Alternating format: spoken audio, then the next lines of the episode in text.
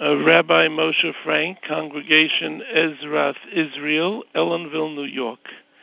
My topic is the David Hashem Ori, Mizmor Chav Zayin, Kapitel Chav Zayin of Tehillim.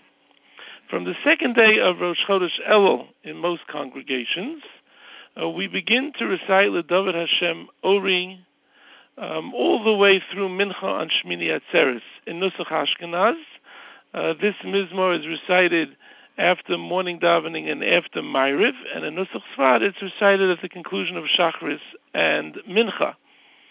Now, along with this mizmor, in most congregations at the outset and in some at the conclusion, the shofar is blown. Why is shofar blown? The Rambam says, Uru Yeshena Mishinaschem, it's in order to awaken those who sleep from this slumber, as the prophet Amos, as the Navi Amos says, Could it be that the shofar is blown in the city and the people do not tremble? In David Hashem Ori, we seem to see another dimension of shofar blowing, as David HaMelech says, "Ve'ezbechav oholo zivchei serua." I will offer korbanos within his tabernacle to the sound of trumpets.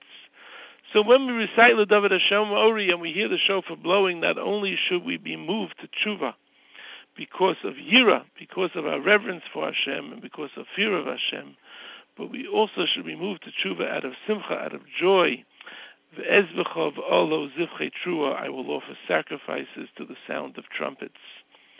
Simcha plays a role, as we see that the conclusion of the Rosh Hashanah and Yom Kippur, Yom Tovim, and the Serasim Tshuva is Sukkot.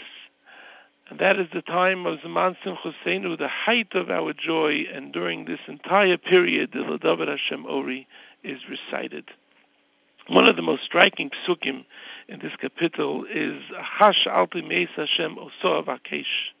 One thing I ask of Hashem, says David HaMelech, one thing I desire is to sit in the house of Hashem all the days of my life. Shifti v'veis Hashem kol yimei chayai. Lachazos v'noam Hashem. To behold the pleasantness of Hashem, and to visit His sanctuary. The question is, why visit? If David HaMelech is asking to sit in the house of Hashem all the days of his life, that's not a visit. Bikur Cholim is a visit. You visit someone who lo is not well. You visit him. Something that's not done all the time. Why do we speak about a visit in this kapitel when the request is to be in the house of Hashem all the time? And if you're somewhere all the time, a visit seems to be the inappropriate word to use to be in the house of Hashem. So the answer which I heard, which seems to ring so true, oftentimes we do good things, we learn, we daven, we do chesed,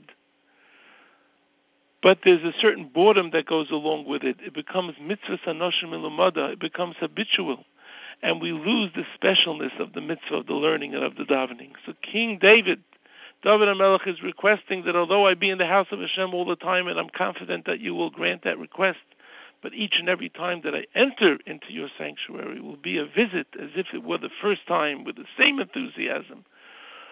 Just as Aharon is praised, Vayaz Aaron, and Rashi says, Malamed Shaloshina, this teaches us that when the mitzvah of menorah was given to Aaron, he did exactly as commanded, and this teaches us that he didn't change one iota from that which Hashem had commanded him through Moshe Rabbeinu. What is the chiddush?